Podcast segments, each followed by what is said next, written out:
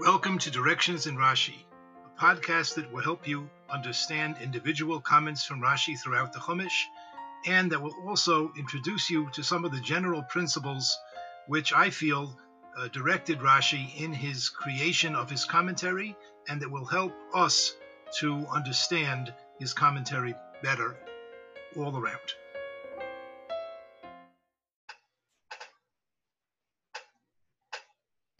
Welcome. For today's shiur, I'm going to discuss a pasuk and a Rashi comment in Parshas Devarim.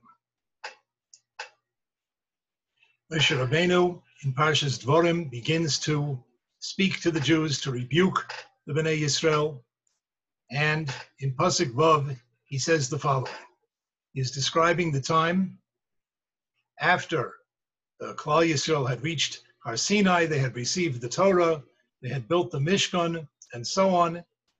And then he recalls the time that HaKadosh Baruch Hu told them that they need to move on, go through the Midbar quickly, and reach Eretz Yisrael. And Moshe Rabbeinu says, Hashem Elokeinu diber elenu v'chorev lemor. Hashem, our God, spoke to us at Chorev, at Har Sinai, saying the following, Rav lochem sheves b'horazeh. We'll translate very literally, it is much for you, the dwelling or the sitting at this mountain. So what does that mean? Rashi says, Rav lechem sheves kipshutai. The explanation is according to its simple meaning. In other words, you're sitting here long enough, perhaps too much already. It's time to go. And as we see in the next pasuk, Kodesh Baruch Hu says it's time to go to Eretz Yisrael and conquer all the different parts of Eretz Yisrael and begin the life of the Jewish nation in Eretz Yisrael. Now Rashi says, "V'yesh midrash agada." There is a midrash. Harbe gedula lochem v'sachar al yeshiva yeshivaschem v'horazeh. Rav lochem doesn't mean you're sitting here long enough. It means you have attained, you have accomplished Rav. You have obtained a lot of gedula, a lot of greatness and a lot of reward for your dwelling at this mountain. What did you do? What did you gain? Asisim Mishkan Menorah V'chelim. You made the Mishkan, you made the menorah, you made other kalim, other vessels, other things that were in the Mishkan. Kibaltam Torah, you received the Torah. Minisem Lechem Sanhedrin, and you appointed for yourselves a Sanhedrin, Sari Alafim Visari Meis, and you appointed officers, each one of whom was in charge of a thousand people, and officers, each one of whom was in charge of hundreds of people. Before we go to the Midrash from which Rashi is drawing his source, we can already ask a very simple question on the Rashi, just based on our basic knowledge of Chumash. Rashi here is listing some of the accomplishments that were made by the Jewish nation at Har Sinai. And he begins with Asisa Mishkan. You made the Mishkan. And then he says, Kibaltum Torah. Now that is not chronologically correct. It's quite obvious from the Chumash that Kabbalas Torah happened first, then the Cheta Egel occurred, and then HaKadosh Baruch Hu said, make the Mishkan. According to Rashi, it's in that order because uh, historically it's in that order because the Mishkan is a kapara for the Cheta Egel. But even if we don't go into that whole matter, it is clear from the Chumash, the chronology, that the Torah was received first and later the Mishkan was built. So that is question number one on this Rashi. Furthermore, if we go to the Midrash Sifrei, which is Rashi's source, we will see that Rashi changed a number of items from the Midrash, changed or added, which is quite common. That if one goes back to Rashi's sources in Midrash or in the Gemara, one will see that he quotes, but not exactly. He shapes things in his own way. So here's the Sifri. This is a comment from the Midrash on this pasuk. There is a reward for you for your dwelling by this mountain. You received the Torah. Minisim and you appointed upon yourselves. No, minisi aleichem, I Hashem appointed upon you.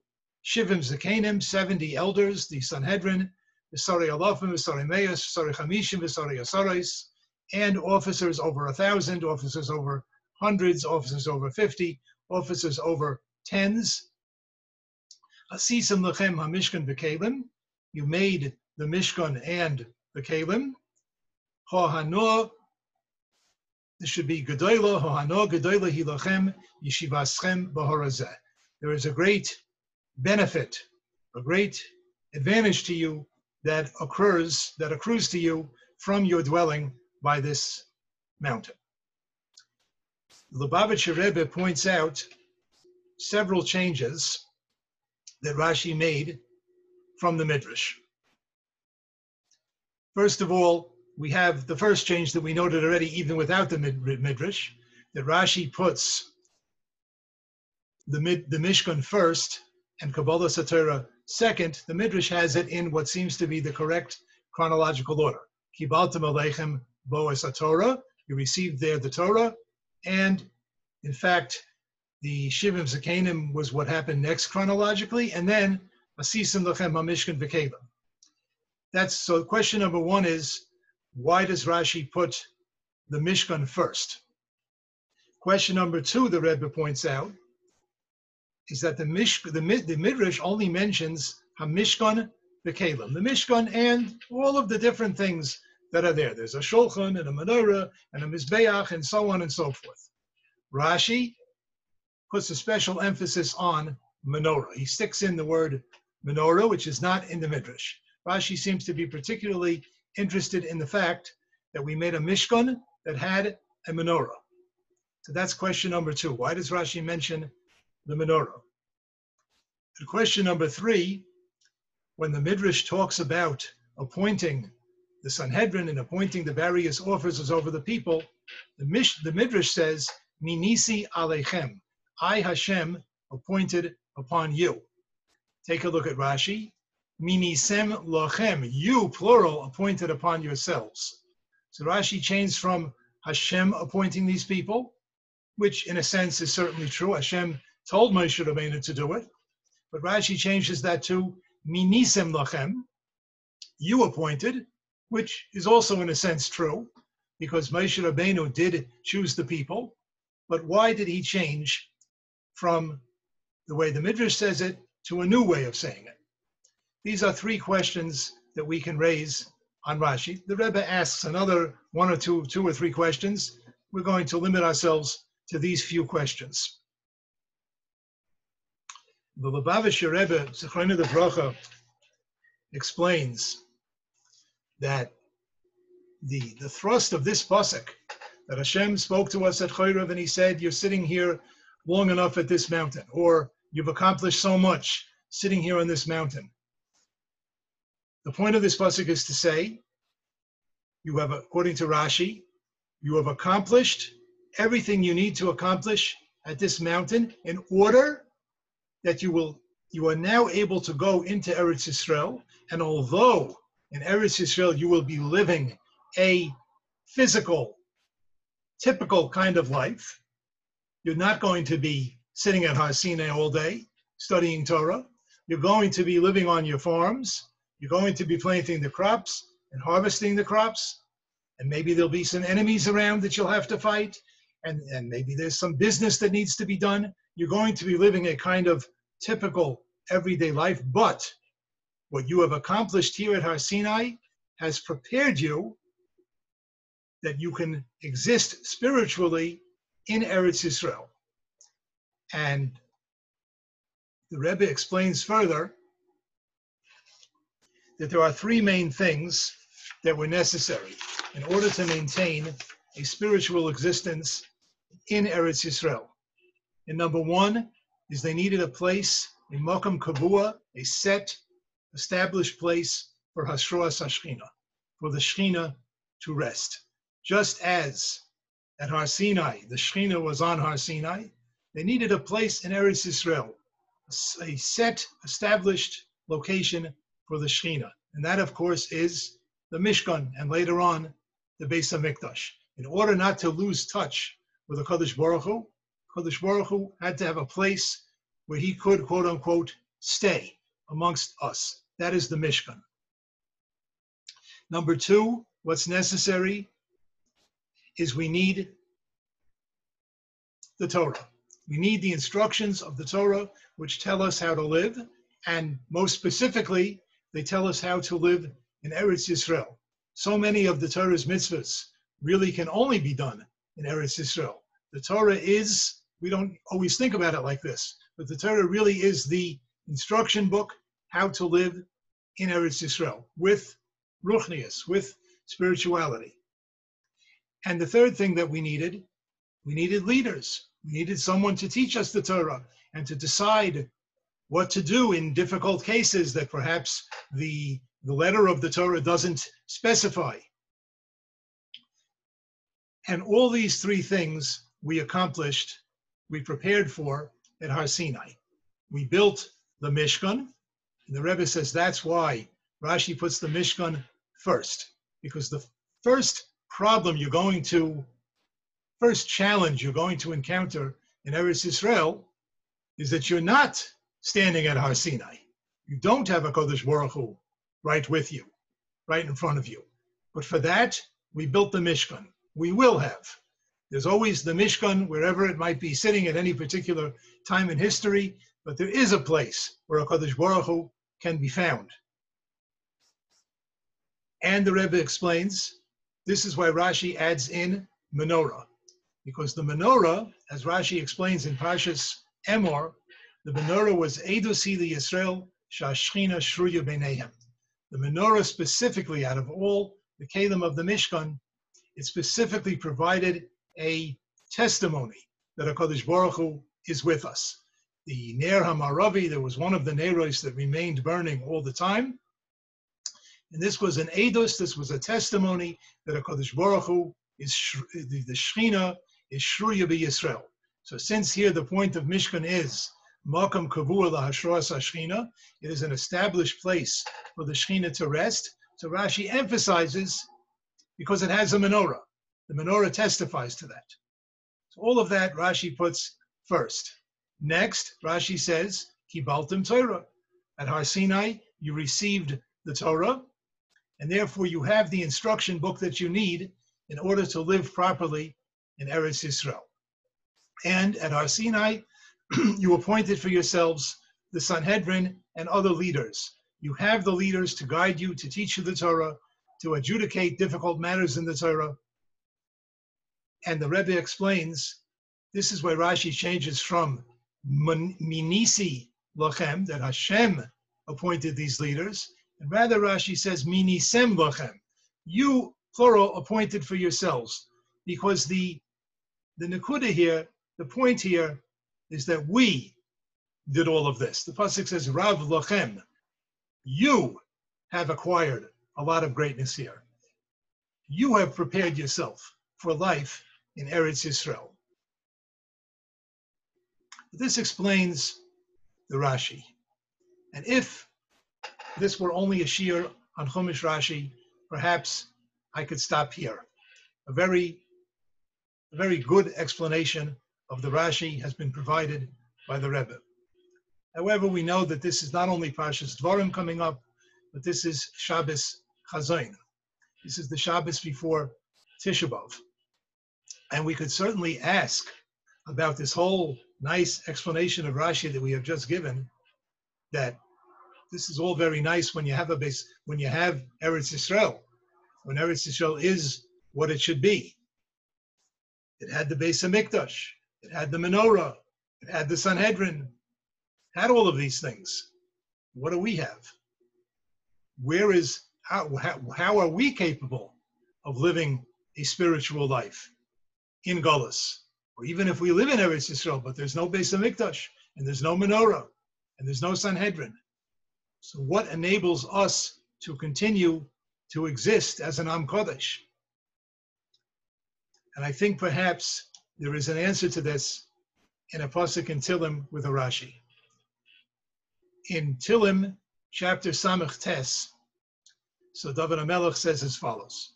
He is describing there various sorrows that he personally is uh, under underwent that he had to that he had that he was challenged with and it also would seem that it is all the mushal for Golos, for the many difficulties, the many challenges the Klal Yisrael had to suffer through.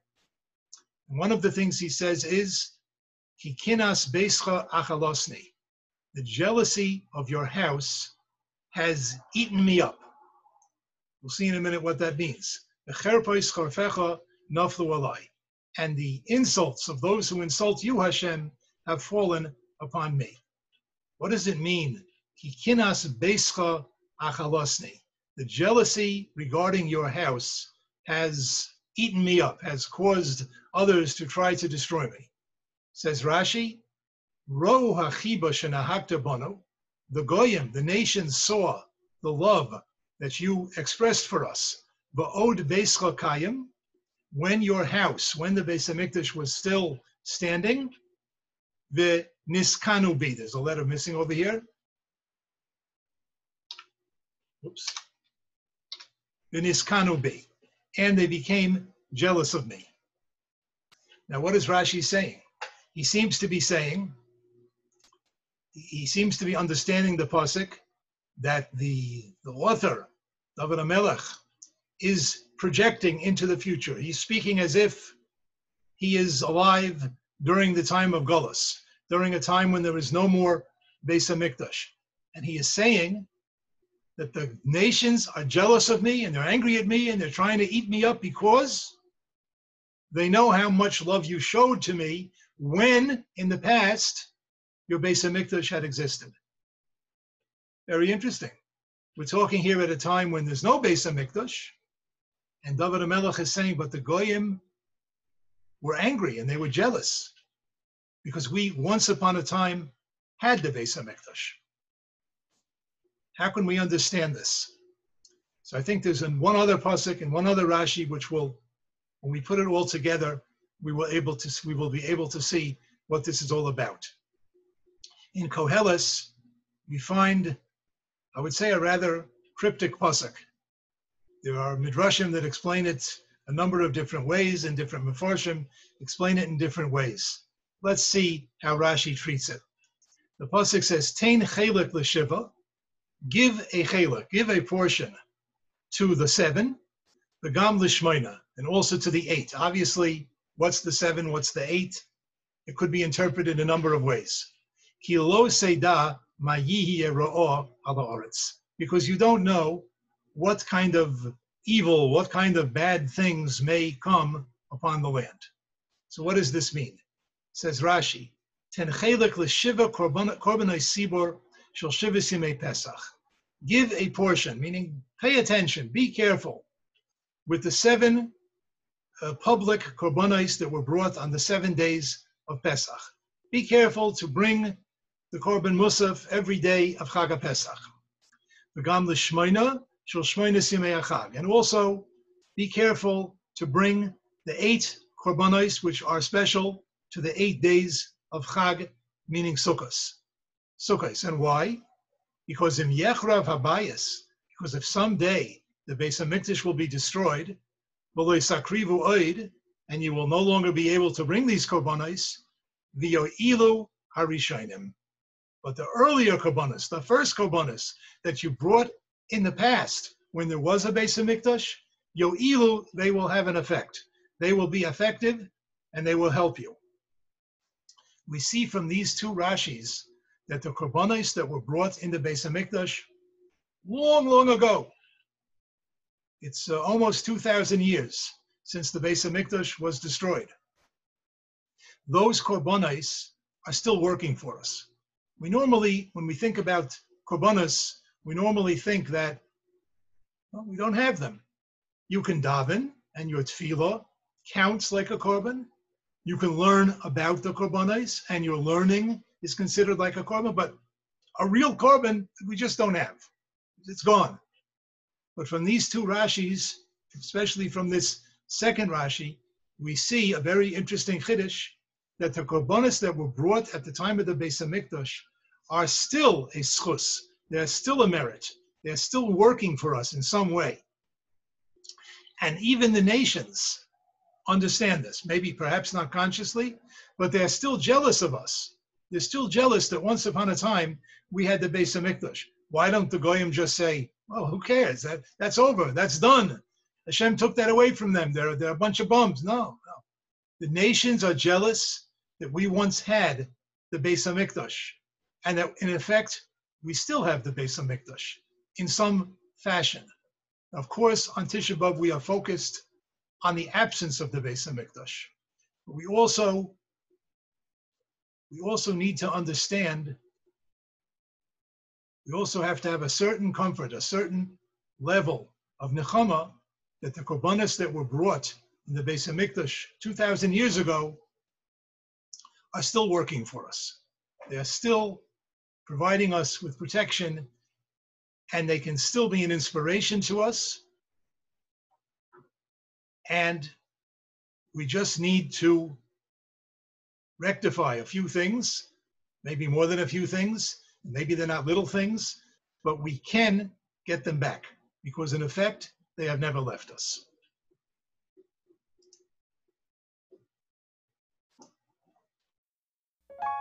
Thank you for listening to Directions in Rashi with Yochanan Joseph, author of the book Directions in Rashi, available from Feldheim Publications. Production aspects were carried out by Menagain Music. Visit them online by going to facebook.com slash More.